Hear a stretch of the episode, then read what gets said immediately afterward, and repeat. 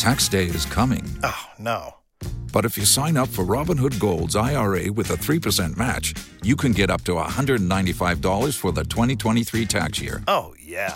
Sign up at Robinhood.com slash boost by tax day to get the biggest contribution match on the market. Subscription fees apply.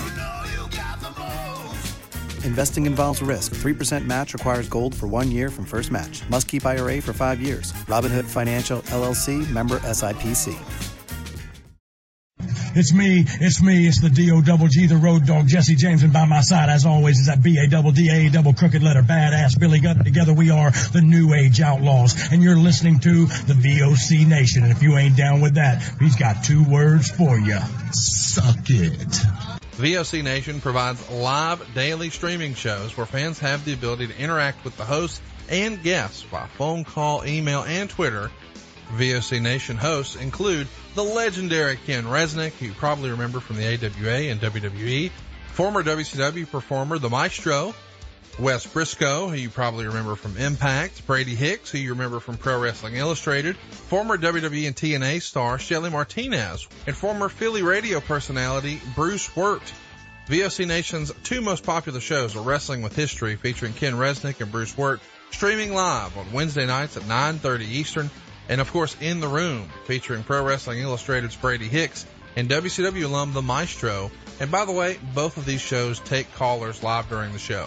What are you waiting for? Go listen live right now at VOCNation.com and subscribe to all of our podcasts by searching for VOC Nation Radio Network on your favorite podcast app. Oh, and follow them on Twitter too, at VOC Nation.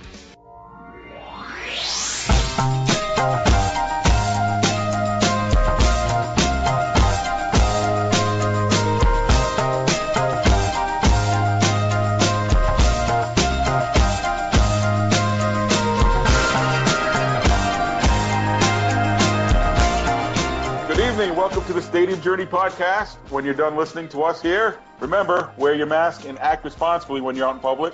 And uh, our thoughts go out to our fans and our listeners out in uh, Beirut, Lebanon right now. I don't know if you guys saw what happened over there today. I don't know if we have listeners in Beirut, but you know, we might. Stadium Journey's got reviews in 31 different countries, so it's possible. Uh, after you listen to the podcast tonight, don't forget to go to our website, stadiumjourney.com. Uh, we're on social media. You can follow us on Facebook, on Twitter, on YouTube, on Instagram. Just check out check us out at Stadium Journey. And the Stadium Journey podcast is proud to be part of the VOC Nation Radio Network. I almost called them something else just now. Don't do that. The Rock. I was called the Rock Radio Network. The Rock Radio Network. W F or AFF. WVOC. WVOC is good. Yeah, I like that. To find our podcast, simply search VOC Nation on your podcast aggregator, or you can find our library of video podcasts on our YouTube channel, Stadium Journey. We simulcast all of our podcasts live, and some of you are there right now at twitch.tv slash danlaw83. And you can find every podcast we've ever recorded on the Stadium Journey website itself. Just look under the podcast link on the menu. and joining me tonight, as always, is Dave Cotney. You can follow him at ProFan9. Mark Viquez is on your social media channels at Ballpark Hunter. You can follow our producer, Dan Calachico, the above average comedian, at Dan Law 83. I am Paul Baker. You can follow me at PuckmanRI. And hey, for the first time in months, guys, we're recording tonight without a guest. It's just us. It's intimate. It's special. I'm the guest technically. I haven't been on the show since. That's a good thing. It is a good thing. Yeah, Mark, you were on a podcast a couple weeks ago, and and the, the guy commented said you guys got great chemistry on your show. So yeah, that's, yes, that's nice we to do. hear. it was nice great. to hear. That was that was a nice podcast, by the way. I enjoyed it. Thank you, thank you. I don't remember who it was, but I enjoyed it. Give him, you can give him a shout if you remember. Yeah, it was uh, Mike Sappho. He's a Yankee fan and a Kentucky uh, Wildcat fan. Oh, never so- mind. Cancel that.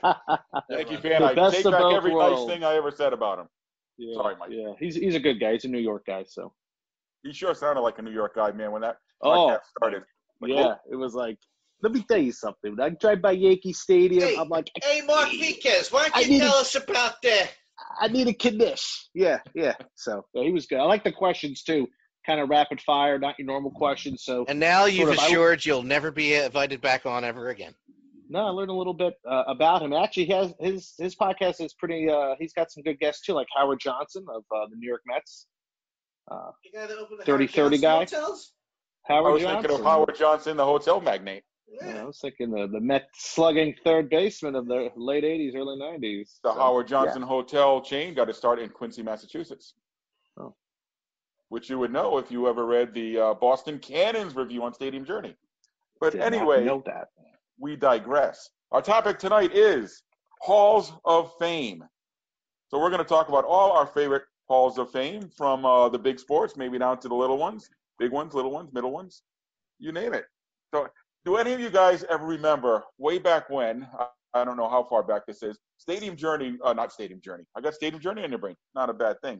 Seeing we're doing what we're doing. Sports Illustrated did an article on Interstate 90 if you follow Interstate 90 from one end of the country to the other, you are never further than like two hours from any of the big hall of, halls of fame. Hmm. Think about it. You start in Boston, you drive across. Basketball Hall of Fame is in Springfield, right off of Route 90. That is right going. Uh, if you go through New York, the uh, the weightlifting Hall of Fame is in uh, upstate New York somewhere, right off Wonderful. I 90. Can But hardly wait to the go to that Hockey. Hall of Fame. How long does it take to get from Buffalo to Toronto, Dave? Mm, Two. Hour and a half, two Potential. hours. hour and a half, two hours. Yeah. So there you go. You go through. Uh, Football Hall of Fame is in Canton. Oh, and we forgot the uh, Baseball Hall of Fame, which is probably an hour south of I-90 in New, in New York. And uh, football is in Canton, which is maybe a half an hour south of I-90. So it's pretty funny to think that they're all on this corridor.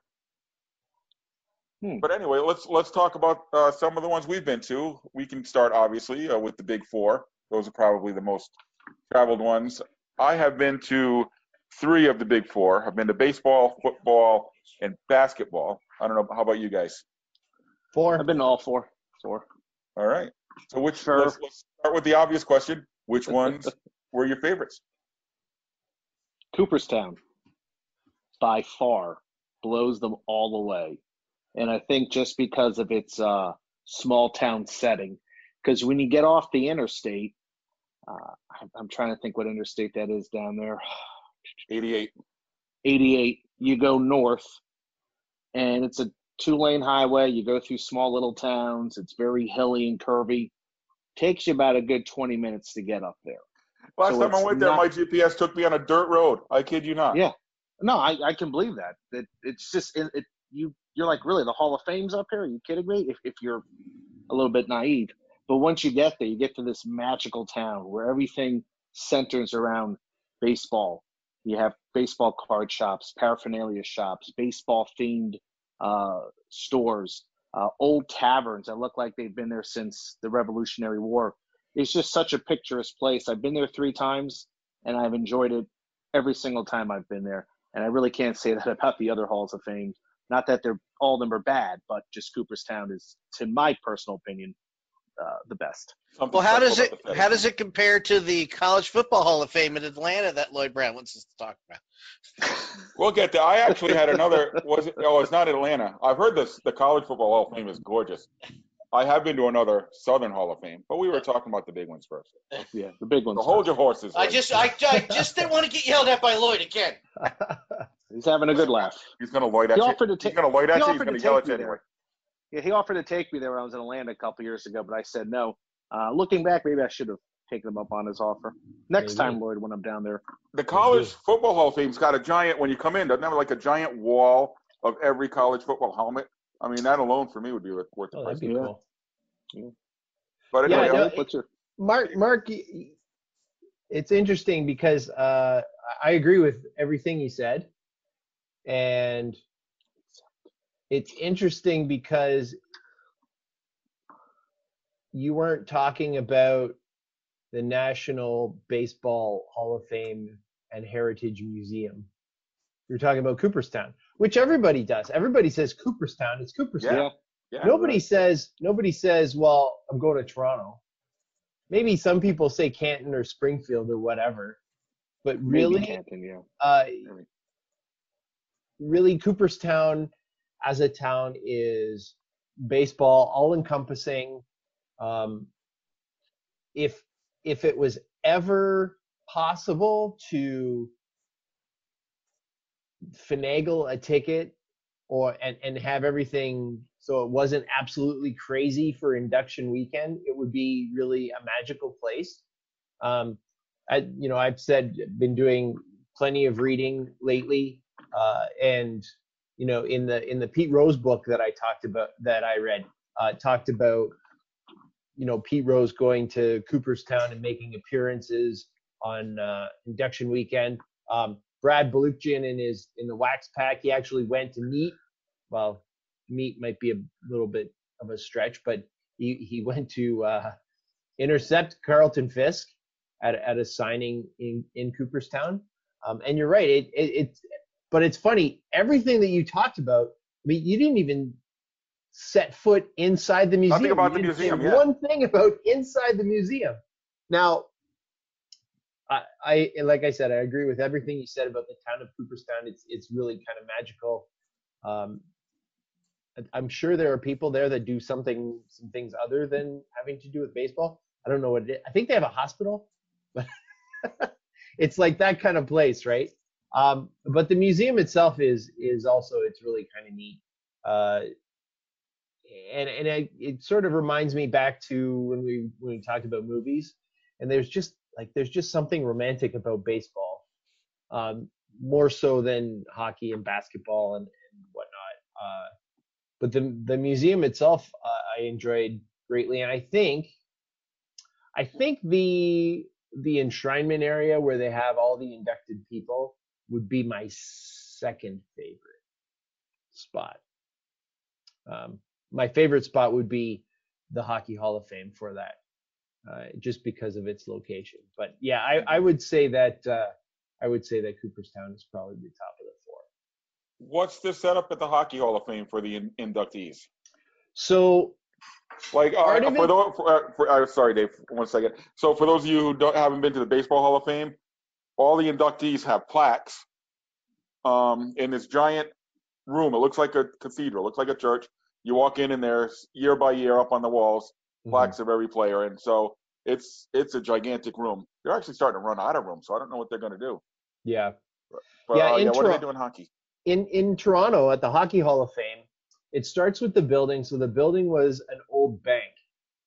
So uh, the vault is what they call the uh, the Great Hall, which is upstairs, and they have all of the inductees around on. Some of them are are on the walls.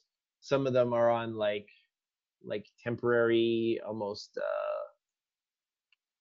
like temporary wall displays that are sort of in the middle because there's not enough wall. Um, but what I think is amazing about it is that aside from all of the things in there uh, of all the people, you can also see the Vezina Trophy, the Norris Trophy, the Calder Trophy, um, the Masterton Trophy, and of course they have the Stanley Cup there. Uh, whether or not it's the real one or the replica one is i think it all depends on what time you get there but as you are waiting uh, to get your picture with the stanley cup which is something that everybody does. You can look at all of those inductees. And of course like in in all of the other ones they have like the um, the virtual display now too. So if you're looking for someone specific you just hit like the giant ipad click click click and you can find where they are. Uh, in the old vault spot, they have like the original original Stanley Cup. So uh, the the cup that is very small. Yeah. Um, and then of course, one of the things that's unique about the Stanley Cup is if you are on a winning team, you get your name uh, engraved on the cup. Well, of course, that doesn't last forever. So all of the rings that have been uh, taken out of circulation are also in that area. So it's it's probably the least interactive of the Hockey Hall of Fame, but it's it's really the kind of enshrinement part, and it puts it all together there. Uh, and the the Stanley Cup being that much bigger and more prestigious trophy than I don't even have the foggiest clue what the baseball trophy is called. Commissioner's Trophy. Commissioner's Trophy. Okay. And Yeah. they manufacture one called. of those every year, right? Like it's not the Yeah. same one that Yeah. gets used over New and one. over. So like Vince Lombardi and Just a, Larry O'Brien a sidebar. You mentioned the um, the and the APCO commissioners. Cups there. The- uh, can we all agree that the baseball World Series trophy is the ugliest thing I've ever seen? And it looks like it will break. Like, hey, look, you have a guest star. Oh, We do. We have a I, guest I, host today. I Ow, don't ow, ow. hate it, but but I would agree that it's probably if you compare the top four, yeah, the Stanley Cup is by far superior. I was going to say we could. Are, No, do we agree that that. the Stanley Cup is probably the best, or do you guys I have a different? Without and for the I same would say- reason, like you talk about, uh, like we were talking about, you know, you say the Baseball Hall of Fame, we don't talk about it like that. We, we call it Cooperstown.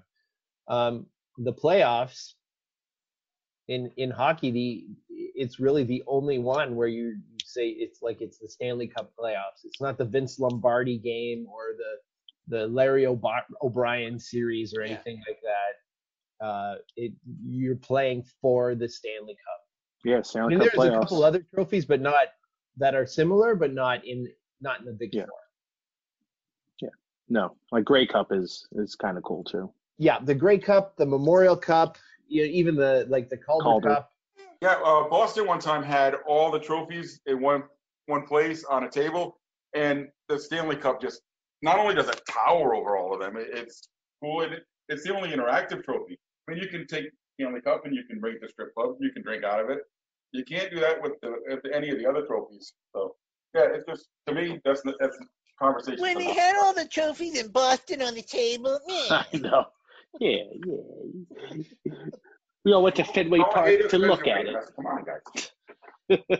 now we have a we have a we have a lacrosse trophy now. Me. Yeah, now they have the the Hey, I heard, the, I heard the Cup, Steinfeld Trophy is 60 pounds. That's, why did they make it so heavy? that weighs a little more than I do. Which which one is Stanley sixty Cup pounds? 30 the Steinfeld, Seinfeld. Trophy, the MLL trophy. The Stanley Cup itself is 35, and guys say it, it's surprised you by how hefty it is. You imagine like going to grab the trophy for 60 pounds, don't drop it. I'm sure Well, it, it could be because they've learned from things like uh, in uh, I think it was 07 when the Spokane Chiefs won the Memorial Cup and uh, broke it into two pieces on the ice. Didn't that happen to two soccer teams this year where they dropped trophies and like one was a crystal trophy? I could see that. I know that Well, happened with like an indoor an indoor football team won the trophy and left the league. Oh no, that the- was the ECHL Cup. Yeah, somebody told I us was that story. saying the, the ECHL Cup was at a strip joint and they broke it. Yeah, the Colorado Eagles, I think. Or Yeah, it was I the think Eagles, and they, and then yeah. they fought about who was going to get it back and who was going to get charged for it. So they just made Yeah. another one. Yeah, they're like, screw you guys. Oh, Or like that so- commercial, that commercial where the the three guys they they pull a, a a cup out of the the hotel room that had flowers in it, and they're just running Yeah. around, champions, champion, and then they get this big entourage, everybody's falling. Yeah. it's just three guys, three guys in a cup. All right, so so where were we? Uh, Halls of Fame. Okay, so how? What do you guys think? I personally was really impressed when I went to the Football Hall of Fame, and they have all the busts of all the inductees. That's nice. I thought that was really cool. I mean, some of the some of them look really creepy, but part of the fun was, hey, that looks just like him. That doesn't look a thing like him. I I, I just thought there was this feeling when I walked in that room that I didn't get from the other halls of fame. Yeah, I agree with you on that. I just think uh, the the Football Hall of Fame as a whole is disappointing. Uh, I know Stephen Key and I, one of the writers on this website, we went there uh, 2018, and that was first time he had he had been there about 20 some years, and he's like, man, I remember this being better. And we did like the Hall of Fame bust. We did like walking in there, and you're right. You can hit. You know, he's a Giants fan, so he's you know he's hitting his favorite Giant players. Uh, of course, you know. Uh, other than that, I mean, it, it was it was a huge disappointment. I thought that it was very lackluster. There was a little bit. I mean, there was history, but they could have done a lot more. And then they had these really goofy videos with Joe Namath in it. Now, Oh, I was going to mention. uh, I was just going to mention that. Yeah. I mean, there was this weird Joe Namath video that you know, it's Joe Namath being Joe Namath. But They said, "Come on so in. This is going to psych you up." And we sat Yeah. there for five minutes and said, "What the hell is this garbage?" It it seems so out of place, and I think they had somebody playing Vince Lombardi. Yeah, yeah, the guy from the Wonder Years. Was it him, Dan Laura? Dad from I'm like, Wonder what Years, the? yeah. What is this? This was stupid. And then there was they had this football card exhibit that just seemed to be just filler. Just it was this giant space of like 1955 Topps cards, and it looked cool, but after I don't know five minutes, it's like okay, uh, next. That you didn't get that at the at the other Hall of Fames, and I'm sure there's a lot more stuff they can put into these Hall of Fames. Uh, they just need the space, and that that's what they were planning for. They're, they oh, we're gonna have this, you know, we're gonna do this in a few years, that in a few years. I, I don't know. We'll see. Maybe I'll go back there another 20 years, see how it is. There is a, I know I, we're- this doesn't count as the uh, big sports. I know that, but there is a monster truck Hall of Fame, and the reason why the better. monster, what? Which is probably better than the can one in Well, I was about to say it's called the International Monster Truck Hall of Fame. Uh, it's in well, it's in Indiana, so you can go take a look at it. Really? Yes, it is, sir. Okay. And it's easy to win the Hall of Fame when you have the actual combatants in the Hall of Fame, which is these big ass old monster trucks that they used to use sitting in this room on display. Most of them have been restored because a lot of them for the like late 70s, early 80s, uh, mid to late Oh. 70s to the 80s, early 90s, older trucks Nice. when it was a I just passed. competition. I just I just passed it the other day. It's like north of Fort Wayne. Not yeah, yeah. So it, it's in Auburn, I guess. Yeah, Auburn. Yeah, and uh, Nice. I'd love to get out there, but as far as, as far as I know, it's a terrible comparison because it's monster trucks and then actual sporting competitions. Um, but when you're talking about things to look at, the sport's literally sitting there in the building. it just always go ahead, Paul. Yeah, that, uh, I went to the NASCAR Hall of Fame in Charlotte. Exactly. Which, un- I am in no way, shape, or form a NASCAR fan, but I loved this museum. And the same thing that you were just saying, Dan, you walk into the lobby and it's this giant spiral staircase, but it, it's got a diameter probably of about 50 feet. And you go up, and as you go up the ramp, cars from the beginning of NASCAR all the way through. So, you know, you like Richard Petty's old number 43, there it is. You like Dale Earnhardt's black car, there it is. And you can just see all these cars. And then after you go through all the, the display of all the cars, then you go into the museum at the top of the ramp. Yeah. And you work your way back down the ramp. Yeah, there's other stuff on display there, but it's literally the main part of the Monster Truck Hall of Fame is this big ass old garage warehouse thing with five or six trucks, and they'll switch them out every year. They'll switch out another one and change it around. But it's like, I mean, you you there, there you go. Everything you want is actually there. Yeah, here is the car that won the race. Yeah. Yes. Yeah, you can't beat that. Here's the first four link truck. All right. Well, All right, so uh, for the Basketball Hall of Fame, did you guys go before they moved or after I- they moved? I went before they moved, but I drove by it after they moved, and I should have stopped. I Well- regret not stopping. Okay. How about I you, would, Dave? I would think after because I don't remember it before. The the building now looks like a giant golf ball. Giant on basketball? Yeah. It looks like Yeah. a golf ball to me. I don't know. Okay. Um, Uh, yeah, I, I, in the more more modern version is is when I when I had one. um, I've been to both, so I can compare. Has But, it? uh, I'm sorry. Has it moved within the last ten years? You mean? Yes, yes. Okay, because when I used to go up to Springfield, and I'm talking about like 20 years ago now, I used to go up to Springfield several times a year. And no, I never saw the Springfield AHL team at the time. I don't know why I made such a stupid decision, but whatever. That's that's for another that's for another discussion another time. But every time the train would start slowing down as you'd get into the Springfield station, the Amtrak, you'd see the Basketball Hall of Fame go by, right, Right. there. And then Right that there. one time did I say, you know, I should really go to that, and I feel like a fool because it was right there, and I never went. Well, the, We've all been there. the basketball one I thought was uh, it's more interactive than Yeah. the other ones. I mean, they have an actual basketball court there. You can go and you can play a little hoops. Um, they have things where you can try to, you know, you could do the agility test where you try to jump and see how high you can jump. And you know, when I was younger, I could jump. Now, if you can slide a dollar bill under my feet when I jump, you've done something. um, But yet the uh, we were just talking about the enshrinement uh, galleries, and I think basketballs was the least impressive to me because it's it's, It's on it's on like a balcony. Yeah it's it's kind of a mashup. They have plaques with their faces on them, if I remember right. So Mhm. it's kind of a mix of football and basketball, but I don't think it works as well as either one of them. Yeah, and it and it's uh like if you think of that sort of giant golf ball sort of um structure, it it's kind of on the the inside of the outside of that, right? So you're looking da- you can look down at you know the court and some of the interactive stuff while you're on this sort of walkway on this like catwalk around uh to be able to see the uh, the the people who are enshrined. I mean, it, it was it was pretty lack, it was pretty lackluster. And um, I remember when we went, my wife and kids were like, "Can we go now?" Like, but this is the whole point. That's sad. This is why we're here. I, like, I yeah. need, I at least need to find Dominique Wilkins on here. What, Well, what's some that? things never What change. do you mean we got to go now? Go shoot some hoops. Daddy's gonna look around. yeah. so all right, so that that's the uh, uh we kind of touched on the big four. Ha- have any of you guys been to any of the uh, smaller, less notable Hall of Fames? Well, you know, since we're since we were on the basketball one, Do it. what I would say is very similar, is almost exactly the same as uh, as the the Naismith Hall of Fame in Springfield. Without the enshrined members, was in Kansas City the uh, college basketball experience, which might just be the only reason to go to the Sprint Center. Still called Yeah. the Sprint Center.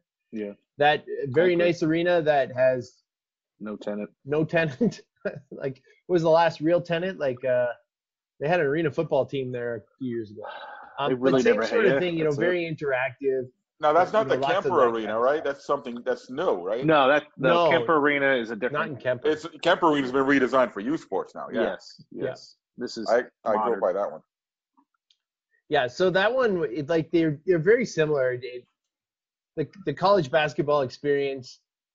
I mean, there are some displays very specifically about college basketball, but it's much more just you know basketball interactive activities. Said the last tenant, full time tenant at the, it's now the T-Mobile Arena, the Sprint Center, Oh. was the uh, Kansas City Command.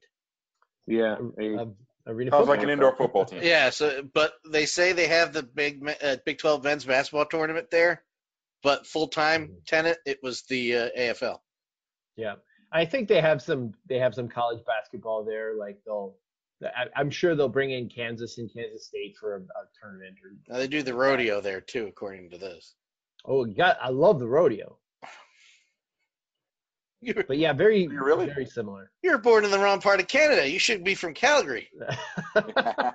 I've never been to the Calgary Stampede. Stampede. hey, we got a review of the Calgary Stampede on Stadium Journey. I, oh, nice. I- I, was there I- 25 years surprising. ago. I did go to the rodeo in Colorado in Colorado Springs. It was uh, man, did we stick out like sore thumbs there? Why is that? because No we did didn't have cowboy boots or cowboy hats or like we just totally looked like city slickers and uh it was one of these it was one of these kind of small time rodeos where if you want to participate you you come and you fill out the waiver and you bring your horse and you participate you know we yeah we like, BYOH. Bring your own some horse. guy comes up to me on a on a horse. He's like, "So is this your first time here? like, was it that obvious?" well, I hope you're having a great time. I, actually, we did. We had a blast. It was uh, it was a whole lot of fun. I, the rodeos are I've I've been to like small South Jersey rodeos, but I've never been to the major one. But they were always just people having fun with the you know cattle. Might have been a little bit. It's the early '90s, kind of a little bit of abuse going on, but Yeah, I saw the rodeo monkeys one time. Seriously, you never heard of the rodeo monkeys, Mark? You've had to have bumped into No. the rodeo monkeys before in your travels. There's this. Rodeo he- monkey. It's a promotion Oh, they do at oh, yeah. minor league baseball parks. This guy's got a couple of what are they called? Yeah. Border collies. The dogs, right? and a bunch of little capuchin monkeys, and they do Yep. they, the monkeys ride the dogs and do tricks. oh, I know yeah, that I've guy. never, I've never seen them in person, but I know who you're talking about. Yeah. I, I saw him in Whiplash, Hagerstown, right? Maryland, Yeah, Whiplash. That's his name. Yeah. Whiplash. Yeah. Yeah, and and after it's the cool. game, I think he was probably getting some heat from animal rights activists or something. So he took the microphone at the end of the thing and he broke down and cried, giving a speech to the crowd about how much he loves his animals and how well he treats them. It was, I mean, You know, I had fun watching them, but at at the rodeo that I was at, um, one of the one of the guys who rides uh, who does bull riding, his wife came on and started talking about how um, we're just looking at at the animals incorrectly, and they are really like they're really treated like athletes. She actually talked about how they're treated like professional athletes. You know, they are cared for medically and they're given a strict diet and this and that and the other thing. It was it was a different perspective for sure. But how did we get on rodeo? yeah, we Uh, you know what? way, way off we, track. we always so- get way off. you're you were talking about um we were talking about the college basketball experience in, in Kansas City. Uh, actually, the reason why I'm wearing Kansas City Royals hat is for this vastly underrated Hall of Fame, which is in Kansas City, which is the Negro Leagues Hall. of Yes, I've been there. I forgot agree all with you. And Very, it- Yeah. very nice, very nice museum. yeah, and it's, It's, on a the same museum. ticket- Yeah. It's on the same ticket as the Amer- American Jazz Museum right beside it. So that was, Oh, that was good. good no kidding. there. Kidding. Yeah, it's nice. One admission, you get to go to both. They're both oh, fantastic. Yeah. If you visit Kansas City, definitely put that on your itinerary. I itinerary. want to spend hours. And, and even the street that it's on looks like it's from the 40s. If I 19th recall and right. Vine. Yeah, they've got all the old uh, fronts. They're like the old concert halls. This was the Jazz District, Yep. famous, famous for the Kansas City Jazz I need to go. jazz movement. And yeah, it's all. It looks like it must have back in, back in the 40s. It's fantastic. it's it's not often that I remember things like this, but when we went, it was probably the hottest day I've ever experienced in life. And it wasn't it wasn't muggy. It was like it was just like desert hot. it was probably like I don't know, 45 degrees Celsius or something like like it was it was Dave, speak American. ridiculously. I can't speak American. What's 40? it was damn hot. 25 Celsius is about 80, right? 25, yeah, that's about what we got now. Something like that. Yeah. You I just know the say formula. 45 degrees Fe- uh, Celsius. Something like that. It was 113 degrees Fahrenheit. That sounds hot. The conversion is nine Wow, fifths plus that's 32. Ridiculously that. hot. Yeah, nine fifths plus 32. That's What is- I'm not going outside degrees. Yeah. or to go the other way, it's five ninths Yeah. minus 32. Oh But uh, you know, great great experience in there. Um I I think it's I mean for me personally it, it was a place to go where I knew I knew very very little and uh everything I'm taking in is just it's just all new to me. Uh a little bit difficult in that you don't have that, you know, I know this and I want to see this. Like I'm searching for Dominique Wilkins or, or Joe Sakic or, or whatever. Um, but but yeah, very very enlightening. Uh, you you know, it kind of reminded me a little bit. Uh, uh, Paul, we were there when we were at um, Hank Aaron's house. You know, Yeah. just that sort of a sense of what it was really like. Yeah. Uh, the the thing I remember the most about the uh, the the Negro Hall of Fame was after you go through, you go in and you go look through all the old artifacts and the exhibits, and then it, once you're done, it kind of loops around, and then you come in and you're inside this baseball field Yes, Yeah, baseball with field. with nine statues Yeah, of legendary players that you can just walk right up to them and like say, "Hey, what's up?" It, Yeah. It was really a nice way to end the experience. and I remember just- going yeah. going and thinking, uh, explaining to my son because Buck O'Neill was he was that guy that it just took forever for him to actually get in the Hall of Fame for some reason. And he had just been enshrined it, and I believe he had to be enshrined posthumously. Um, like he didn't quite live quite long enough. He was like 98 or something when he died, and it just wasn't quite long enough. But uh, but he had quite a significant presence in the in the Negro League uh, museum. Yeah, I know. Uh, what I liked about it as well is, um, you know, they show you everything about the Negro League of that time. They they tell you when baseball integrated, and we always know that the Red Sox were the last to integrate, but you know, New York Yankees didn't integrate until 1955. Uh, they they tell you some of the stories about what it was like to be a Negro uh, League player back then.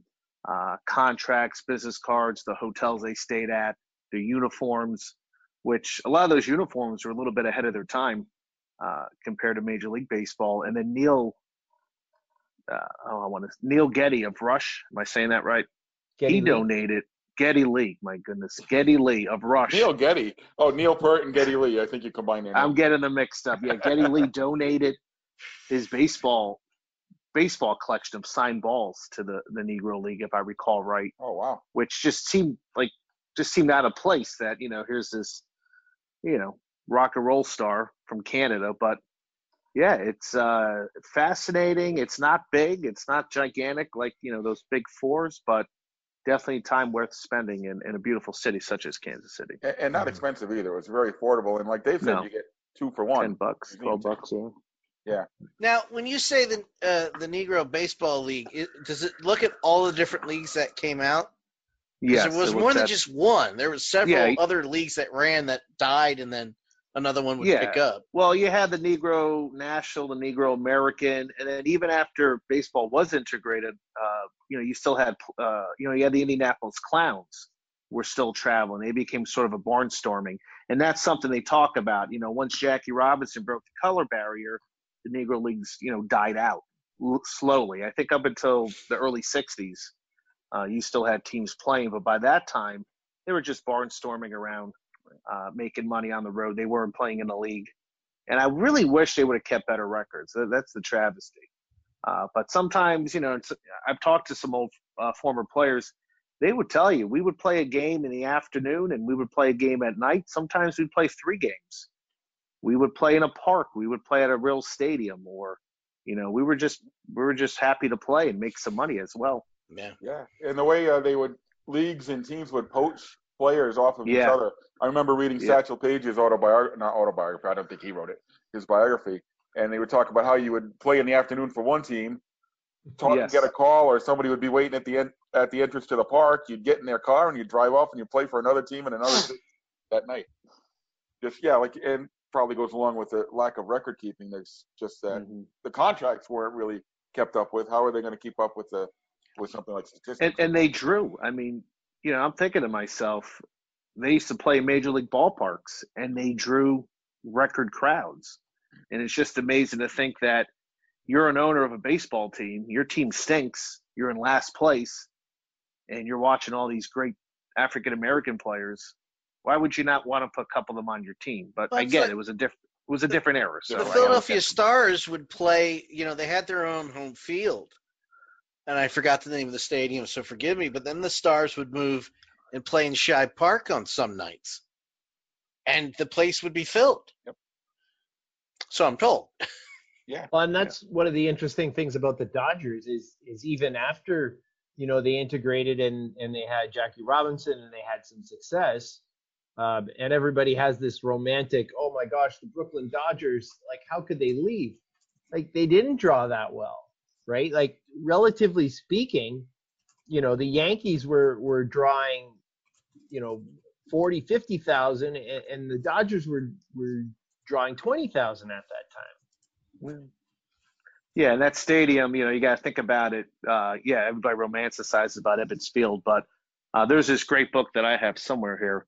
It tells you how the bathrooms at Ebbets Field were just in such squalid conditions that they had to redo the women's bathroom because no woman would go to a game and use that bathroom. So uh, a ballpark built in about 1912, what it looked like in the night, late 50s, I can just imagine how how it reeked of foul odor. oh, like Wrigley yeah, Field Pete- is to this day. Yeah, that's what they say. Yeah, you, we romanticize it, but you weren't there in the 1950s using the bathroom or walking down a concourse. It was Hey, in you bad guys shape. probably aren't old enough to ever have to use a trough in a men's room, are you? Have you been to Buffalo? Hello. I have been to Uh, Buffalo. They they didn't have I've a had- trough in Buffalo. They they had troughs when I was there in '99 at uh, Ralph Okay. Wilson Stadium. Oh, but I- no. you know what? No. When I was They used to have trough when I was a kid. They had troughs at Fenway. And Yeah, when I was yeah, in Argentina, I, you would stand when you had to defecate in a rest in a, in a bathroom. you would stand and do your business. Nope. I was about 12 years old. I I'd rather take a trough. At least you get to sit down. You don't sit in the trough. No. I mean, you can. It's an unpleasant Well, experience. no, but you'd you be like a Trough for, trough for when number you- one. Oh, for no. Okay. Oh yeah. That they yeah. Butler, the Butler Fieldhouse, uh, Hinkle Fieldhouse had that. I They- went I to a think they may have replaced it. Where was I? Not. Oh, not yeah, too long ago. Oh, uh, in the Appla- Burlington in the Appalachian League. I went in to Oh, use the bathroom. They had a trough there. I had to take a Yeah. picture, show my wife. This is where I had to go to the bathroom Yeah. when I was a kid. One of these Oh, with that's only four nothing. men standing around you. Oh yeah. They put the ice in there. They don't even put like. Who's they just the put a freak bunch of ice. taking pictures in the bathroom? I was the only one in Hey. there, Dave. I've done that. I've I've gone to a ballpark where the restrooms look very uh, retro or Art Deco. Yeah, I'll take some pictures, but nobody's in there. I don't want anybody Right, right. thinking I'm doing something Uh, nefarious. But we're way oh, off troughs track are again. nothing. That's nothing. Trough. Things we talked about in this podcast that were not on the original Defecation, agenda. urination, I thank God I didn't live through the Spectrum trough days. bloody stools. Ugh. I uh, used a, a janitor sink in the Spectrum one time. I, I told you that story, Dave. Yeah, I remember, and pr- trust me, they probably never knew the difference. There was a line when I was when I left the janitor's closet. There was a line to get in there too. Yeah, yeah, yeah. You're not, like I said, you're not the only one, and you weren't the only one that night or that year. That was an Oh, REM Philly concert, fans. if I remember correctly. Yeah, they're Philly fans, so they know. All right. Anyway, all right. Back to Hold Hall on of a second. Hold on a second. You just called the lead singer of Rush Neil Lee. Be quiet. yeah. Okay? Freudian slip. At Was least I Neil- know no, who Neil, the hell Neil Geddy. Geddy Lee Neil is. Geddy. Geddy Lee. I know. I I was looking for a correction. Neil Geddy, Okay. yeah. Sorry, My I didn't- point I never got least I into know Rush. he's in Rush. Neil Listen, Geddy. I had man, a buddy. I had I had a buddy named Brian Ferrara. He tried to get me into Rush back in junior year of high school. I was wanted to be in. The, I was a big fan of the Chili Peppers. Oh, yeah, we had My bad. Larry Ferrari. Okay. Anyway. Halls of Fame. Halls What? of Rock Fame. Is and what we're Roll talking about? Hall of Fame. All right, let's forgot. segue. Let's That segue to is the Rock and Roll totally Hall worth of Fame. talking about. Uh, hey, it's on my list. I've been to the Rock and Roll Hall of Fame. yeah, Uh, yeah, Rock and Roll Hall of Fame. Cleveland rocks. They got Peter was nice. Gabriel's That jacket there from the Lamb yeah, Lies I, Down don't, on Broadway like the, tour. I don't like the Rock and Roll Hall of Fame. Really? It was it was cool. Wait a Been minute, there I don't like. I don't like Cleveland, so we're I enjoyed it.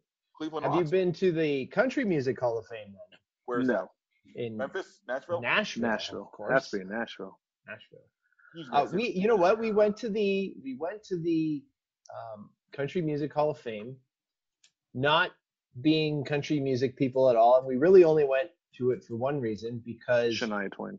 no, because the Roy Clark? studio tour was part of it, and the Miller? studio tour was amazing. Um, you actually hop on a bus and and they go and take you to this, you know, old school Nashville uh, recording studio. And funny enough, Ladies and gentlemen, Conway the, the no, it wasn't really about country music at all. It was Elvis's favorite studio.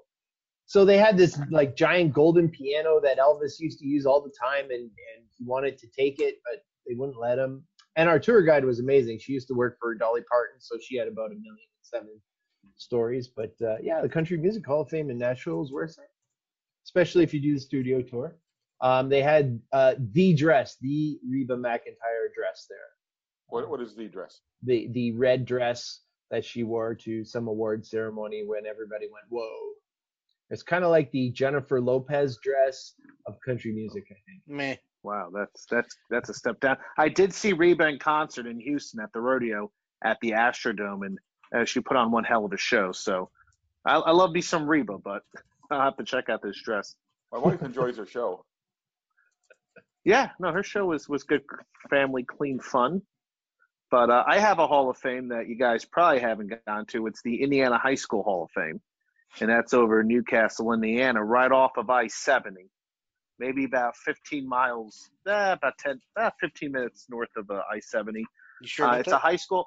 It's a high school Hall of Fame, but it is amazing. It's five bucks to get in, maybe six now. Uh, history galore, jerseys, old basketball hoops, old scoreboards, videos. It is very well done. It is very impressive, and I would recommend that over the stupid football Hall of Fame in Canton. That's how much I like it and it's right next to one of the largest high school gyms in the world, if not the biggest, depending on who you talk to now. Uh, but you know, for five six bucks, You get a nice little history of high school basketball, uh, and you may not even be a basketball fan, but it's really well presented. I, I think that's what I like about Hall of Fames. If there is something in there that you may not be the biggest fan, like you know, like the Country Hall of Fame. I'm not a country fan, but if it's presented well and is a good value, yes, that's that's the key to making people want to come back and doing podcasts to mention your name. Hey, that's exactly what I said about the NASCAR Hall of Fame earlier. I would go Yeah. back there and I could uh, you couldn't pay me to sit through a NASCAR race, but Yeah, Hall of Fame well, just really like the, the Indy 500 Hall of Fame or museum is. Oh yeah, I've been to there. That was a really interesting one. It's it's nice because you got all the old cars, but it's Right. it's nothing spectacular. You know, it's a I like But the then you- cars.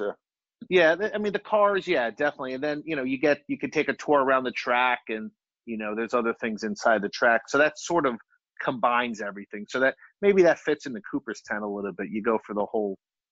You, you go for the whole uh, element, the ambiance, And uh, and it's a nice little part of town too. They fixed it up.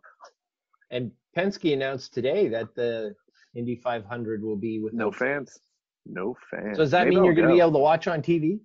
Yes, they made that announcement a few weeks ago. It's only the second time since 1957 uh, they allowed fans to watch it during the 100th anniversary race because it was officially sold out. So, but see, that's the tradition here. People put it on the radio. They have their barbecues and their cookouts, and all you hear on the radio is wow, wow, wow. How do you listen like, to that on the radio? And he's going left. Yeah. Where I, you know, I felt like when I watch it on TV, I was like, oh, this is actually this gets me a little more interested in the 500. But that whole that all started back in the 1950s, where you know baseball teams are worried about attendance, and you know the Indy 500 for some reason still thinks it's the 1950s, and Eisenhower is our president and Nixon's the vice president. So I mean, I'm glad it's going to be on TV. What people may not know about the speedways, it's not an oval like the NASCAR ones. It's it's like kind of like a road course. It's It's got like an amoeba, yeah. yeah, it turns both ways. There's a golf course inside of it. There's all kinds of stuff. Yeah, you can fit like the Vatican City in there and Yeah. Yankee Stadium and like 50 other stadiums. It's pretty big. It is Wow. huge. But Now- it's not going to be the same this year without that the atmosphere prior to the game. Yeah. I, I would say that uh, arguably race. uh, races are easier to watch on TV without a crowd because you can't hear them anyway. Yeah, good point. Yeah. I mean, I, I've been saying this. I've been watching hockey for the last week and a half, and uh, it makes no difference to me. I'm sure I don't know, and I won't pretend to know as an athlete playing the game if it feels different. But watching it on TV, especially when Milbury's on and I can hit mute, it sounds, it looks, it's the same damn thing. Yeah. Well, they're using the EA Sports kind of sounds, are they not? I know they are. From what I heard, yeah, it sounds like here. they're using the the simulated sound, and when the team scores, uh, I've learned, I've found out though when I do unmute it that home team, visiting team doesn't matter. Yeah, Uh, not really. When when when anybody scores, they play the horn and the music, so it doesn't matter. Mm-hmm. There is no. They only use the home visiting team for what jersey who is going to wear it that night. But we, uh, like we were talking before, um, you know, Jake Muzzin got a bad hit and they had to bring out the stretcher, and it was, it was creepy silent. Uh, you know, obviously there's, it, it would be quiet in a in any case, but uh, but yeah, with nobody in the building, it was it was really weird, weird silent. Uh, I just want to shout out Momo Chan Jones. Momo's on, who said that she's been to the Baseball Hall of Fame and it was a lot of fun, and that she would also love to go to the Rock and Roll Hall of Fame, which uh, I need to go to. And, and my Rock and Roll Hall of Fame visit would say Beatles, Pink Floyd, Genesis, and I'll see you later. I mean, it, it I kind of downplayed it before, but it was interesting, and it's got to be. I've been there. Twice Do they still have that big, huge Pink Floyd display when you walk Yeah, in with the wall yeah. thing? Yes, they do. Ah, Last okay. time I was there, which was four or five years ago. So we were t- we were just talking about a couple of uh, halls of fame that are in appropriate spots. Another one that's in a very appropriate spot is the Swimming and Diving Hall of Fame, which is located in Fort Lauderdale, Florida. I discovered that one one time. I was walking down the beach. I was 17. We took a family vacation down to Fort Lauderdale, and of course, I'm 17 with my family So I was doing everything I could to get away from my family. So walking down the beach by myself, and hey, it's the it's the swimming and diving Hall of Fame. So I paid whatever. This was 1983. Paid my five bucks or whatever. Went in and don't remember a whole lot about it except they were they had full size Olympic pools and diving boards there. So you got to go up on the high dive, the 10 meter platform, and look down. And I don't know how people do that, man. That's the only thing I can really remember about that. That and the Johnny Weissmuller exhibit and the and the uh, Mark Spitz exhibit were all I can really remember about it. Well, if you want to go, I think, to the opposite course, opposite coast, uh, and go north, you can go to the World Golf Hall of Fame, which is in St. Augustine, Florida. Oh joy. I never went in it, but it's there. Okay, so talking about a Hall of Fame that would probably be in an unexpected spot. Are any of you familiar with where the Tennis Hall of Fame is? The International Tennis Hall of Fame. Nada. If Uh, James, New if James Hilchin is listening, he would- Newport, Newport, Rhode Island. yes, Newport, Rhode Island, the casino in Newport, which is actually not a Wow. It's on Bellevue Ave. The cool thing about the Tennis Hall of Fame is you uh you buy your ticket, you walk in, right in front of you is a full size tennis court that you can rent and play on. And then uh, if you take a right, you go into the museum. If you continue going straight, you end up in the casino, which is where the uh, the Hall of Fame tournament is held every summer. So there are probably a half dozen courts back there where uh, during July there's action going on in all of them. I've been to that tournament; it's really a lot of fun. So if you get if you ever go to the Hall of Fame tournament, you get access to the Hall of Fame, you get access to the courts. Uh, players are playing inches, literally inches away from you. I remember standing on the baseline of one of the courts, and I played tennis in high school, so you know I thought I had I was stuff, you know, and I'm like I could probably start hitting these balls. Then the guy started getting serious, Yeah, no. and they're now they're hitting them 90, 100 miles an hour, and they're picking the ball inches off of my nose. I'm like, all right, I take back everything I just said. but it's it's a nice experience. Um, not a very interactive. The museum itself is kind of small, but having the courts there makes it really cool. So that is yeah, that's in Newport, Rhode Island. uh, a, a sort of different one uh, in a in a really kind of different location. The Canadian Football Hall of Fame is in Tim Hortons Field, which is the home of the Hamilton Tiger Cats. Uh, used to they used to have a well, it's it, it's bounced around a bit. At one point, it was at Exhibition Place in Toronto, and then uh, and CFL fans would sit, would tell you that that's the worst possible location for it because you know Toronto is not the strongest market for Canadian football. Um, and then it was in downtown Hamilton. They had their own building. And That's where I went to.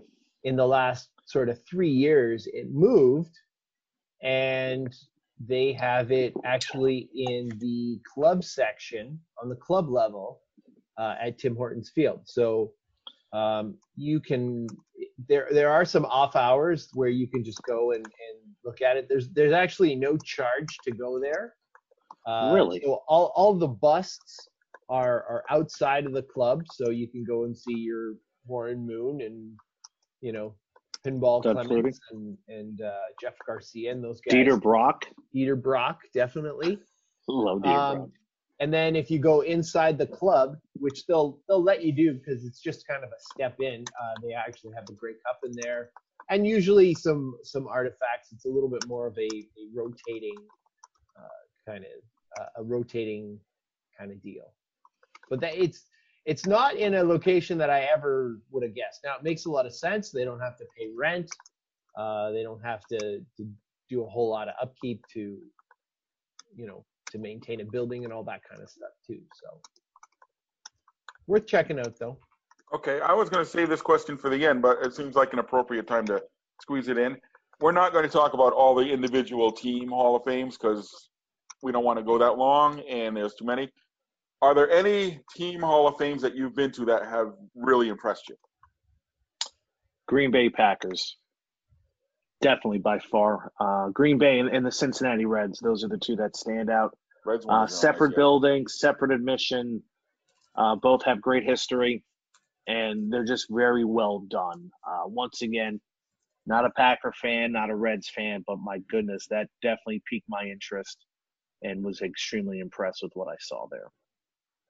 I, I was going to say the Cincinnati Reds Hall of Fame. Um, the St. Louis, St. Louis Cardinals isn't too bad, uh, but the Reds is one, and I I suppose I've been there about three times. Uh, my son being a big Reds fan, that helps. Um, and they have they have one of the best assortments of sort of bronze statues. No matter what you think of of Pete Rose, um, his bronze statue outside of Great American Ballpark is brilliant. Uh, him sliding headfirst with the hair and everything. It's uh, yeah, and they have um, they have a baseball uh, for each. They have a wall of baseballs, one for each hit in his career. So they have a wall of like four Jesus. thousand one hundred and something something baseballs. Pretty Wow. impressive. Uh, but they do treat it like a Hall of Fame too. They they do have inductees and, and honored members and, and all those kinds of things too. But uh, I I really enjoyed that. Um, probably the one of the most unique ones that surprised me was the uh, the Bud Selig experience Oh yeah, at that's Miller Park or what was formerly Miller Park. I don't know. Yeah, Um, it's Miller it- Park. I'm calling it, Miller Park. it it really shows, uh, you know, outside of Milwaukee, like you know, Bud Selig being the commissioner and he was kind of goofy and he was part of the whole contraction thing and a lot of labor unrest. But man, is he popular in Milwaukee Hmm. and uh, and and the way they they treated him, you know, bringing bringing in the uh, Brewers from from Seattle after they had lost the Braves. Um, yeah, a, a, a little bit different, uh, different scenario, but interesting. Uh, Yeah, I Momo got- a- asked this in the chat, so I don't know the answer, so I'm going to throw it out there. What about the Cubs Hall of Fame? Is there one? Do, do they have one? Well, I don't Is know. that Wrigley The, Field? Cu- the Cubs have a museum now. Uh, I don't, I, I don't know if I would classify it as a Hall of Fame because I don't think it works that way. Um, like I don't think they have, you know, members and and, and this, you know, Inductees? inductees and that kind of Yeah. stuff. Um, it's relatively new. It was part of their the, the big construction project where you know they had the big they have the big open space. It's in what was formerly a warehouse, like kind of across the road. Uh, the team, the big team stores in there too. Oh, okay. I think Huh. I know what you're talking about. Yeah. Yeah, and and I can piggyback on what Dave had said about uh, Bud Selig. Yeah, he is he is uh, glorified out there. When Stephen Key went out to see a game there a few years ago, uh, someone was crying after we watched the video presentation, and there's actually a hologram of Bud Selig, and he ends it with a thumbs up.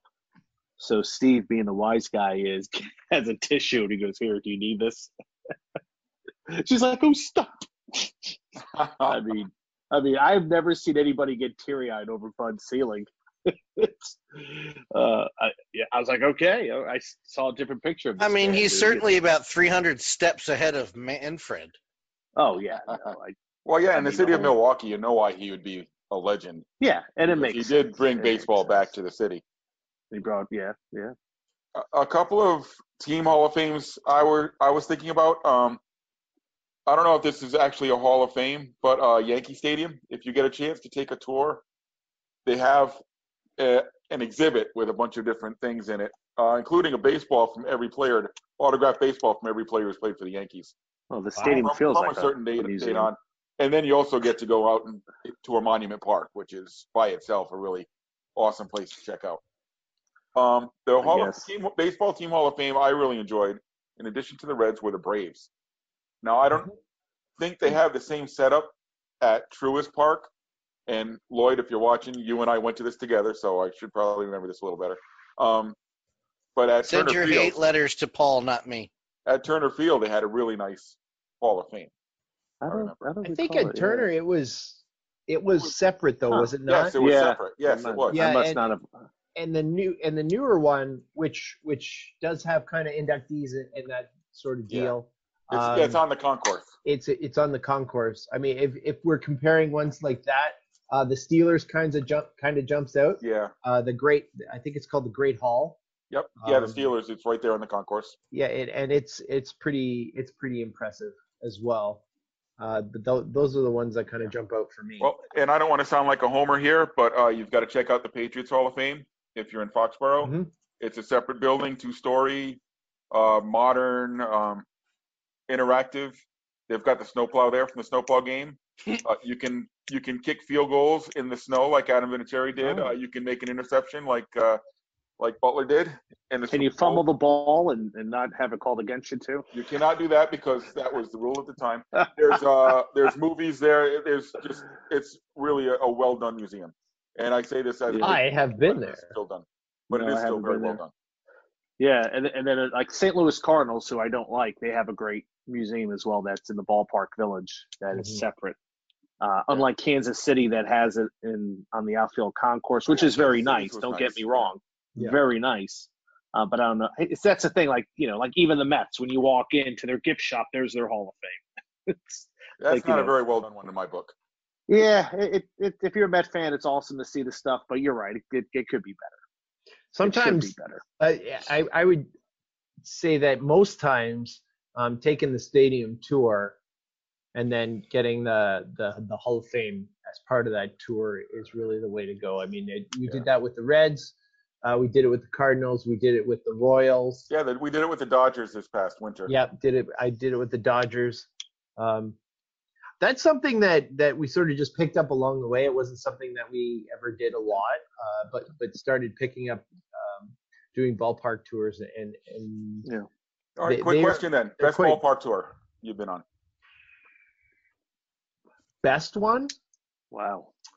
Hmm. No, All right, while you guys are thinking, I will say San, San Diego was really good. San Francisco was a really good one.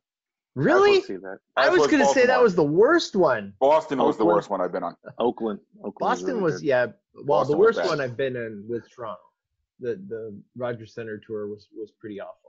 Uh, when we were when we went to San Francisco, that that don't take a tour lot was of bad tours because anymore. of our tour guide. Tour And- guide and makes or almost breaks always these you get great tour guides, right? Like these old codgers who were ushers for 40 Mm-hmm. years or whatever, and they've got No, stories- every secret ever of the ballpark, yeah.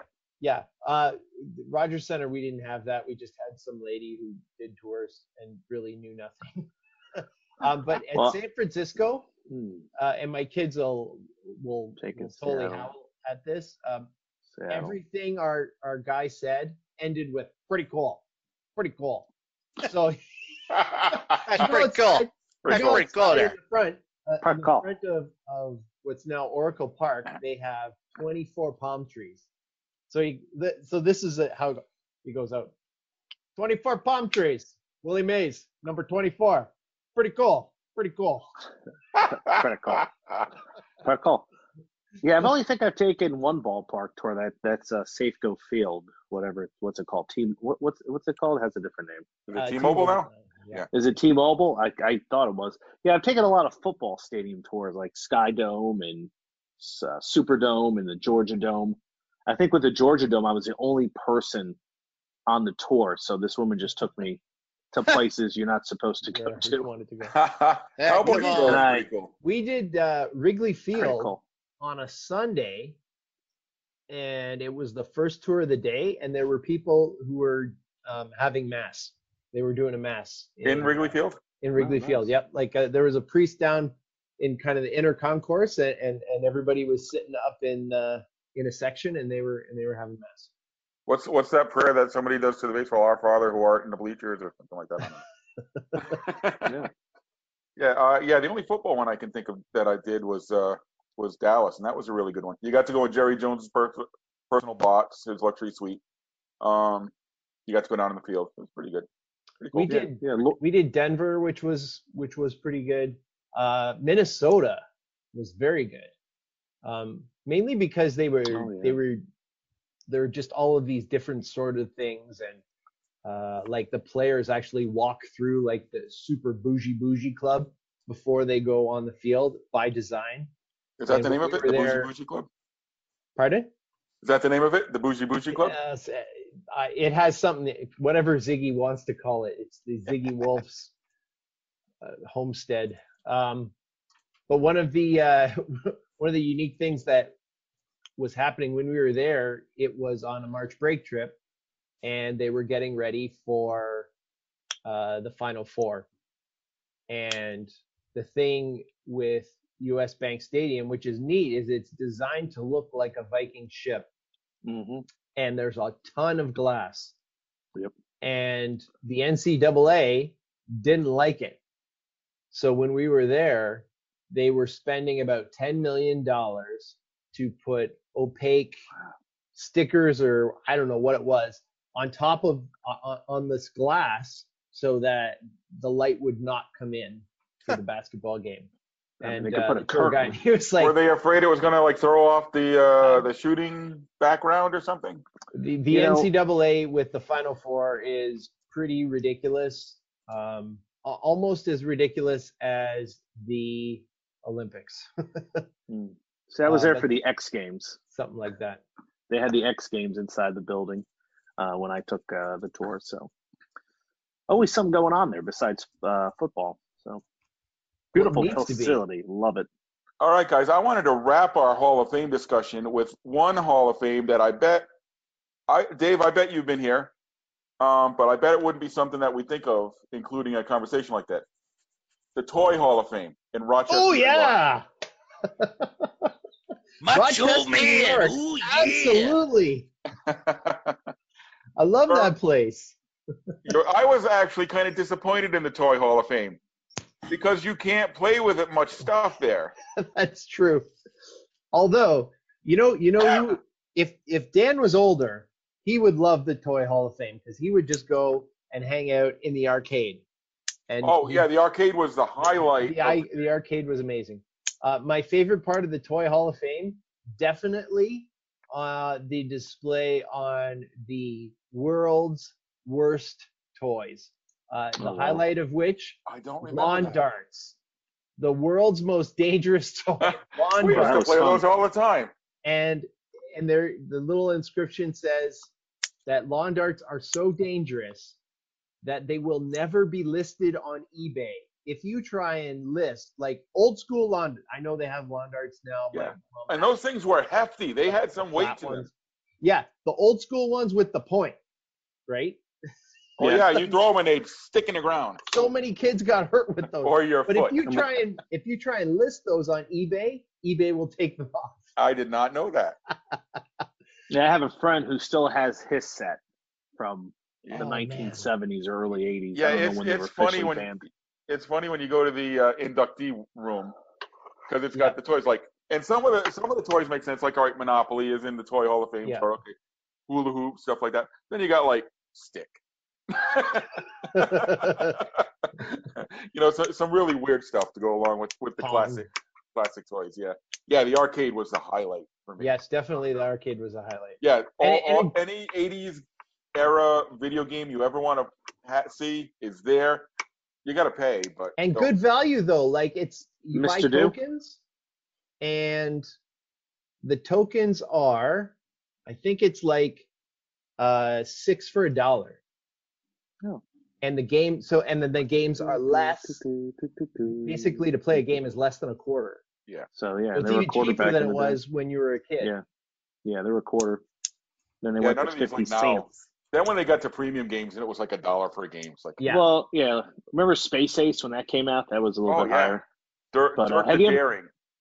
What was that? Yeah, that have was you ever Dragon's gone to Lair. some- Dragon's Lair. Dragon's Lair was another one. Have you ever gone to some of these bars like 16 bit where you can play video games for free and drink? Like like Those are a lot of fun. No. Yeah, we, we have we have some in Indianapolis. Uh, it's an arcade bar. You get a beer. All the games are free, as long as you're drinking. Yeah. Yeah, So Don't you're- bother you. if you Now, ever you find have- yourself in Rochester, New York, the Toy Hall of Fame, man. Yeah. And dinosaur barbecue. Right? You know what? The Hall of Fame I've also been to, I forgot? The Mascot Hall of Fame. Whoa, I've not been that? there yet, and that's That that's is, two hours. if, if our uh, correspondent Eric Whiting. Hassman is listening, yes, it's in this way out of the way drive through this industrial park, the, and this Steel mills, big pollution plants and stuff, and you feel like you're steel mills back of northern time, Indiana. and it's a little suburb of Chicago somewhere, and it, it was really disappointing. It's really uh, Er, Eric is listening. He's going to kill me, but it's it's geared to little kids. It's a little kid museum, It's Oh. like a children's Well, museum. and then some of their inductees, like they have Boomer from the Pacers. I They, mean, they it's really? paid to be there. I think. really, I mean, I it's, think. it, he he does not compare to the Phillie Phanatic or Mr. Met or even Felix the Cat. I guess Felix the Cat from Logansport High School made the Hall of Fame, which makes sense. He's been around since the 20s. But Boomer, I don't know. Yeah. So I don't know. I mean, if you if you're into mascots, it's worth a check out. But I wouldn't put it at the top of my list. Yeah, enjoyed I haven't the, been there yet. I enjoyed the bobblehead. I guess Yeah, it was more of a museum. It wasn't really a Hall of Fame, but yeah, the bobblehead museum in in Milwaukee. That was uh, Yeah. that was a good lark.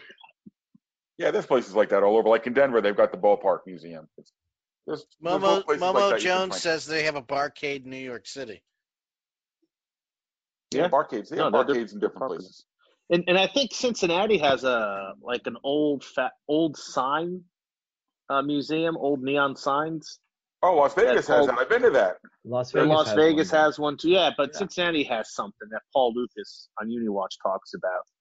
Uh, and like I said, that's very close to me. I don't know why I haven't. Well, I don't know. I'm going to be in Cincinnati in a couple weeks for baseball, so I'm through there. So Oh, maybe. there's one in Fishtown. Mm, maybe, maybe. There's a Fishtown. barcade in Fishtown. Fishtown. Fishtown. Yeah, in Philly. Yeah. Interesting. I know Fishtown. Yeah. So this this would be the part of the show where we talk about any ballparks we've been to. Has anybody been to a real, actual ballpark? Mark has. Mark is ready, like jumping up and down, like me, me, me. pick Oh me. yeah, look at that. The Pit Spitters of Traverse City. Uh, well, it all started off with me driving to Lansing, which is about a little over three hours from where I live, and it was the first game of the Lemonade League, uh, which you can uh, look at the video review on on uh, Stadium Journey. You can also check out my review as well on Stadium Journey. It's all there. Check it out. Great. Uh, so- so the Lemonade League was created because the minor league baseball season got canceled. So the Lansing Lugnuts said, "Hey, let's make lemonade. We'll make the Lemonade League." Uh, so seven innings, a yellow baseball, which I find fascinating. I'm not the only one. They they've sold about three dozen uh, yellow baseballs. How So to make them yellow? Paint them or? No, they act. Rawlings makes a yellow baseball Okay. they already exist and they said they just happened to somebody saw that and said hey this would be a cool idea so they weren't specially made for the club. They were they always had existed. And actually major league baseball used them back in the 30s for a few games. But that's another story. Look that up. But um, Easier to see in the twilight, maybe. yeah no well yeah I, I could write an article on that. That was it's, it's a good story. It's a good story. You should read it. Uh, you should read the actual story. Maybe i'll just post that up. I don't need to write it. But uh, so the Lemonade League is at Cooley Law School Stadium, home of the Lugnuts. Uh, all the fans were sitting in the concourse area in, in the outfield, only 100 people. I have to admit it wasn't that exciting walking around an empty concourse, but the outfield area was really, really nice, packed with people. Everybody was sitting on chairs and and benches. You really couldn't hear the loudspeaker out there. Some people complain about that, but plenty of food, plenty of drinks and it was just nice to have baseball back again. Uh, so that was the only thing that I was going to do. I was going to drive there. I was going to come back, and I realized that I was three hours away from Traverse City, Michigan, which is this resort place on the lake um, in northern Michigan. And I said, "What the heck? I'm this close. I'm not going to drive all the way back and then drive back again." Uh, so I went to Turtle Creek Stadium to see the Pit Spitters who in that part of Michigan, they could allow up to 500 people to the game. So 500 people were at this game. It was sold out. And I had a blast. It was as if coronavirus was not happening. You had people uh, in the seats cheering. You had promotions on the field. You had the mascot running around. Uh, they didn't have all their concession stands open, but it was more than enough uh, to satisfy the, the masses there. Uh, they had uh, they had like two bar areas uh, located uh, at the stadium, full of craft beer and spirits, and uh, they have some kind of pit spitter punch that they're known for. You know, kind of the stuff you drink at college frat parties back in the day. God knows what's in there. One heck of a Grain good alcohol. time. yeah, and, and the stadium looks like the these cottages that you can find all over town. Uh, it doesn't look like any ballpark you've ever been to. It really stands out. They did a great job out there, and I love the name. I love the logo, and I'm glad I went uh, to check out the Pit Spitters. I had a heck of a good time. And Traverse City, wow, beautiful little town right along the lake. Uh, there's a pedestrian sidewalk there that you can walk and shop and eat and drink. People are on the boats. People are playing volleyball along the beach. One heck of a resort place. That whole northern Michigan is just such a very un uncharted gem to a lot of us, and it's pricey though. That's the only problem. Hotels up there about uh, a you know a squalid looking hotel or a shabby hotel is going to cost you about 150 bucks during the prime season. A nice hotel will cost you about 350 bucks. So it's going to cost money to go up there. Just uh, that's the only bad part about it. It's not like you can just get a cheap hotel like I did in Lansing. I had to drive about an hour outside of town uh, to stay uh, at uh, Big Falls, Michigan, which is home to Ferris State. So you know, there's a will, there's a way. But beautiful scenery up there. It's just it doesn't even feel like you're in the Midwest. It feels like you're on the coast somewhere. And Big, Loved Big it. Rapids, Michigan. Big Rapids, thank you. Yeah, Ferris State, which you know, not a bad looking college uh, campus as well. I took a I took a drive around there.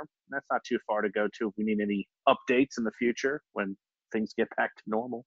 Go Bulldogs. Go Bulldogs. So uh, I took a trip this past weekend too.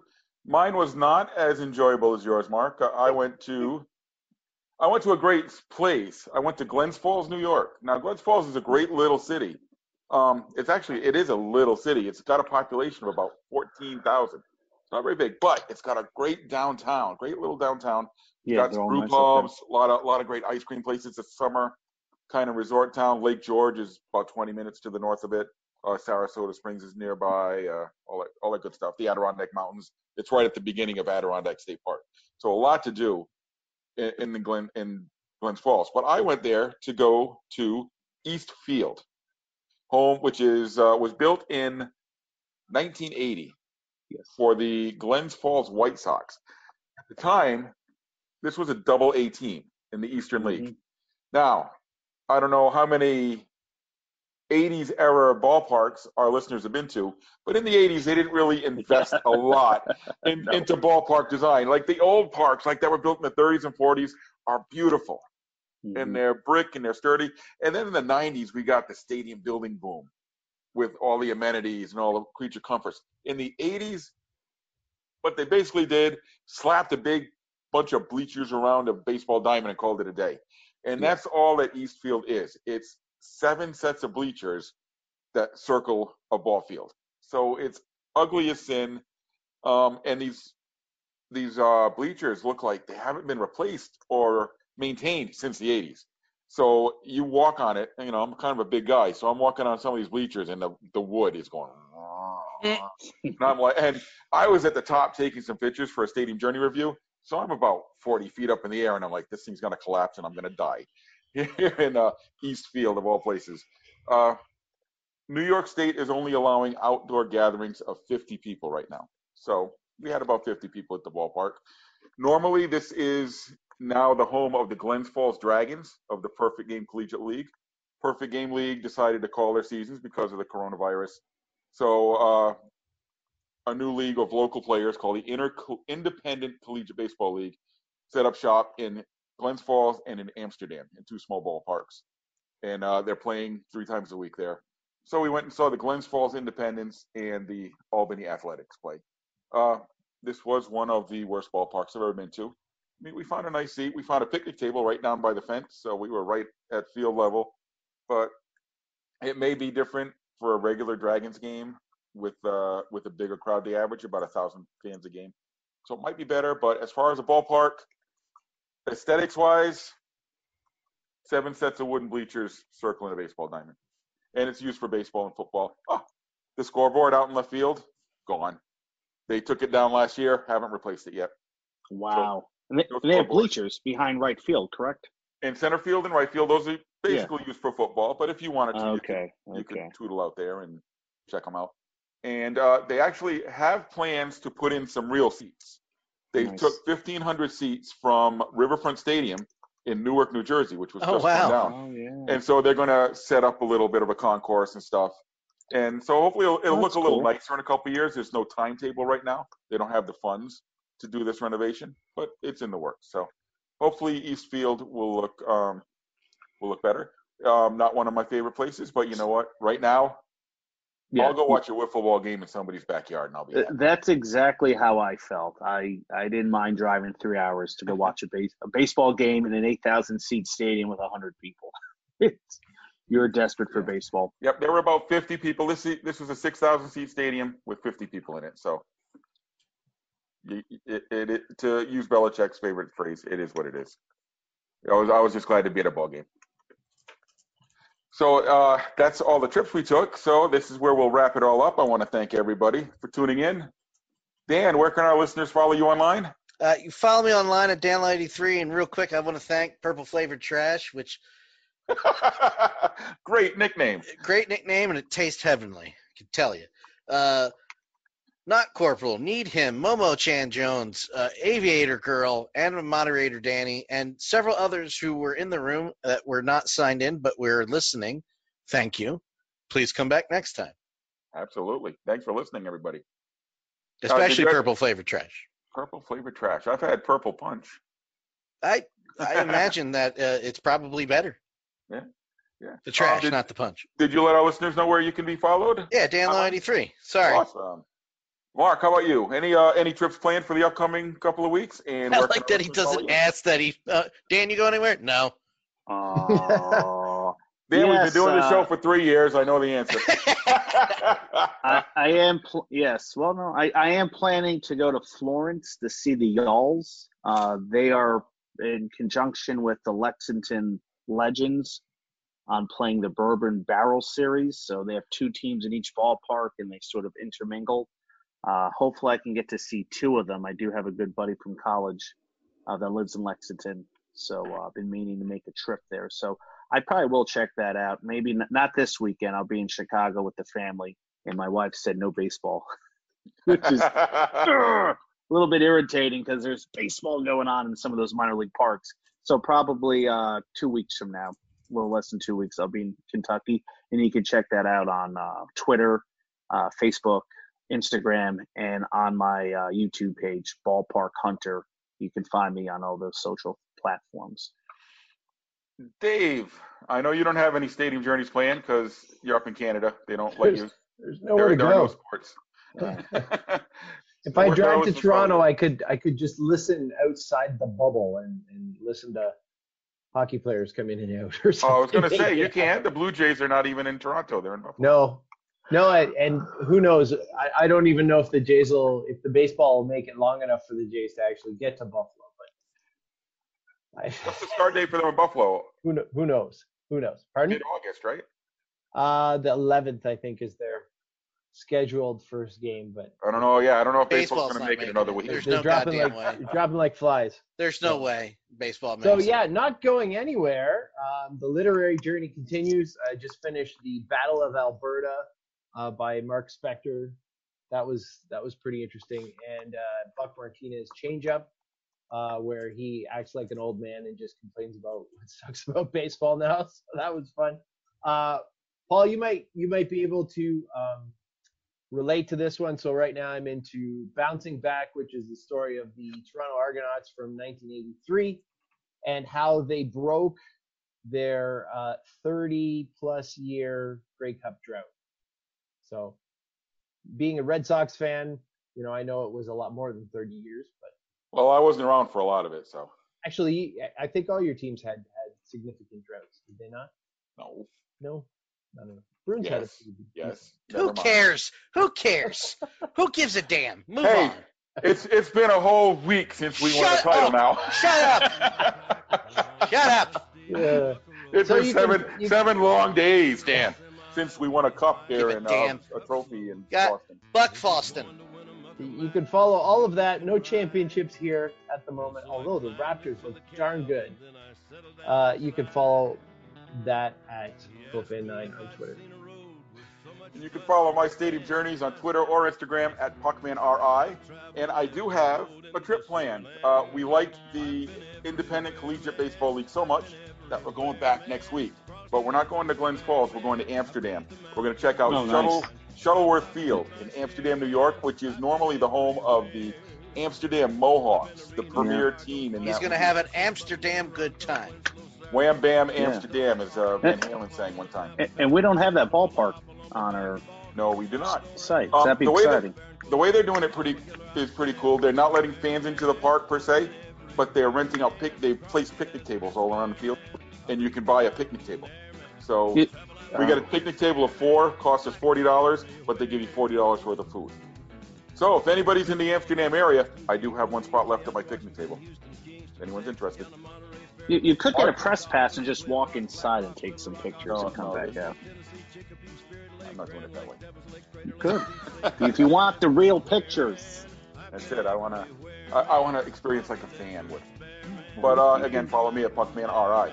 Take a break. Until next time, check out our website, stadiumjourney.com. Follow us on Twitter and Instagram at Stadium Journey. We got a Facebook page too. Uh, you can find the Stadium Journey podcast at vocnation.com or search VOC Nation on iTunes or Android, Android, tried to say, or any podcast aggregator. They all work. Check out our video simulcast of all of our podcasts on our YouTube page. And remember, well, some of you are already there. We simulcast all our episodes live at twitch.tv slash danlaw83. We will return in two weeks, and we'll be joined by Dustin Reese to talk about venues in the great big city of Chicago. And we'll talk some Italian beef, too. For Dan Colachico, Mark Viquez, and Dave Cotney, I'm Paul Baker. Until next time, everyone, take care of yourselves and take care of each other. The man. I breathe the mountain air, man. I've traveled, I've had my share, man. I've been everywhere. I've been everywhere. This is Lance Storm, and if I can be serious for a minute, you're listening to VOC Nation Worldwide. VOC Nation is one of the longest running wrestling podcast networks, having started way back in 2010. VOC Nation provides daily streaming shows where fans have the ability to interact with their hosts and guests via phone calls, emails, and Twitter. VOC Nation hosts also include former backstage interviewer from both AWA and WWE, Ken Resnick, former WCW performer The Maestro, former Impact performer Wes Brisco, Pro Wrestling Illustrated contributor Brady Hicks, and former Philadelphia radio personality Bruce Wirt. VOC Nation's two most popular shows are Wrestling with History, featuring Ken Resnick and Bruce Wirt, streaming live on Wednesday nights at 9.30 p.m. Eastern, and In the Room, featuring Pro Wrestling Illustrated's Brady Hicks and WCW alum The Maestro. Both shows take callers live during the show, and recent guests have included General Adnan, Tito Santana, Haku, Earl Hebner, Dangerous Danny Davis, Jimmy Hart, Ricky Steamboat, Brodus Clay, and so many more. Archive free content includes past interviews with huge names like Hulk Hogan, Jesse Ventura, Kurt Angle, Sting, Mick Foley, Joey Styles, Howard Finkel, and so many more. Listen live at VOCNation.com and subscribe to all the podcasts by searching VOC Nation Radio Network on your favorite podcast app. And be sure to follow these guys on Twitter at VOC Nation. Rock and Roll Union for the past two years has been the place for rock and roll, new rock and roll, debuting rock and roll, and some of the old classics as well. We have welcomed guests from around the world, national artists, and more. We have excited many people by our live events. We've welcomed everybody into the fold, and we continue to do so on a weekly basis. Guys, that is Rock and Roll Union, and that is what we do for you. Saturdays, 6 p.m. Eastern, VOCNation.com. Wakey, wakey, eggs and bakey. The morning after, right here on the VOC Nation Radio Network. Brady Hicks and Homeboy Rap Boy here. I tell you what, we got a good show right here in the afternoon at 12 o'clock Eastern Standard Time on the VOC Nation. Talking wrestling, football, news, whatever's going on in the world today. VOCNation.com. Each and every Thursday night, check it out. WCW star Stro Maestro takes you on a journey. It's WCW Retro. Talking old school match of the week, talking dream matches, taking your calls and looking back on an incredible career of acting, entertaining, and wrestling. Check it out. VOCNation.com. WCW Retro. Be sure to call in Thursday nights, 9 Eastern, on the VOC Nation Radio Network. The worldwide leader in entertainment. This is the VOC Nation Radio Network.